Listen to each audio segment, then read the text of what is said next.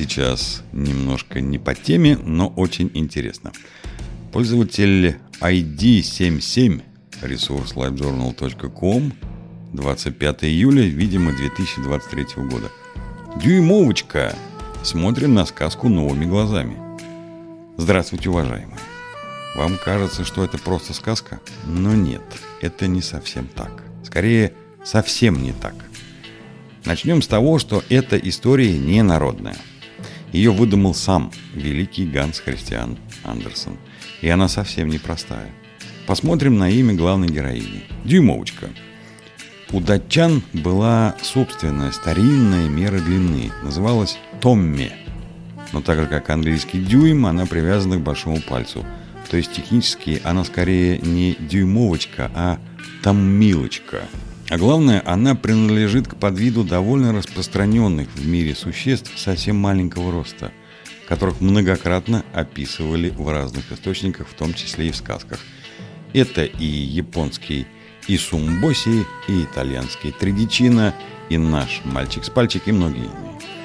Как они появились, это интересный вопрос. Но если внимательно прочитать сказку, то будет понятно, что это или эко, экстракорпоральное оплодотворение – или, скорее всего, алхимическая свадьба.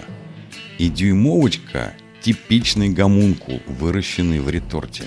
И колдунья в сказке – характерный алхимик. Пойдем дальше. Мокрая и безобразная жаба, укравшая гомункула, это или аллюзия, или прямая отсылка – Говоря про аллюзию, можно отметить, что в алхимии жаба олицетворяет темную сторону природы, ее низшие, но плодородные слои, которые взяли верх над уходящей бесплотной материалистической сутью. Хотя в народной религии и оккультизме лягушка также стала ассоциироваться с колдовством или как ингредиент для любовных зелий.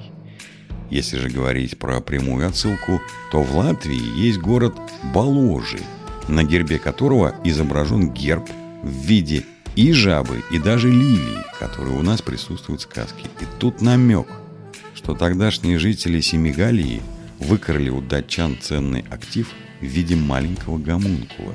Дальше Эдди Моучка совершает два передвижения с помощью майского жука и мотылька.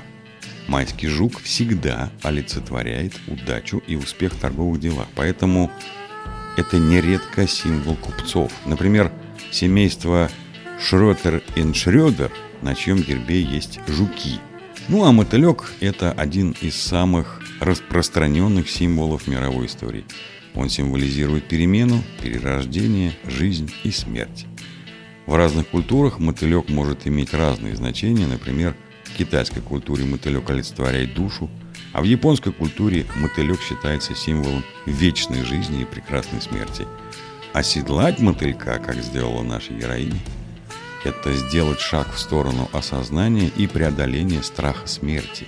Оставить его, как в сказке, привязанным, ограничить свою судьбу, связать свою душу внешними условностями. Дальше у нас присутствуют два новых персонажа – мышь и крот. И тут тоже несколько слоев понимания. Сначала давайте разберемся с кротом. Почему именно он и для чего ему жениться на дюймовочке? А главное, как – Вернемся к самому началу повествования. Я говорил о том, что дюймовочка является подвидом существ, которые довольно-таки распространены по всему миру и в том числе и в Европе. Так вот, в мифологии чехов местный домовой хет или кхет или кет изображался в виде маленьких бронзовых статуэток величиной с палец, отчего и назывался палечик, мальчик с пальчик – но самое интересное, что звали его Крет, а иногда Кртек, то есть Крот. То есть у нас тут было что-то похожее на будущую связь двух равнозначных существ. Если бы не одно «но».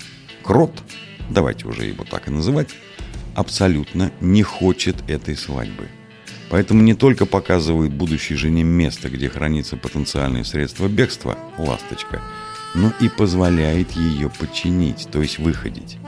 В символизме ласточка часто обозначает собой чистоту и счастье, и крот дает возможность дюймовочке обрести это счастье, но не с ним.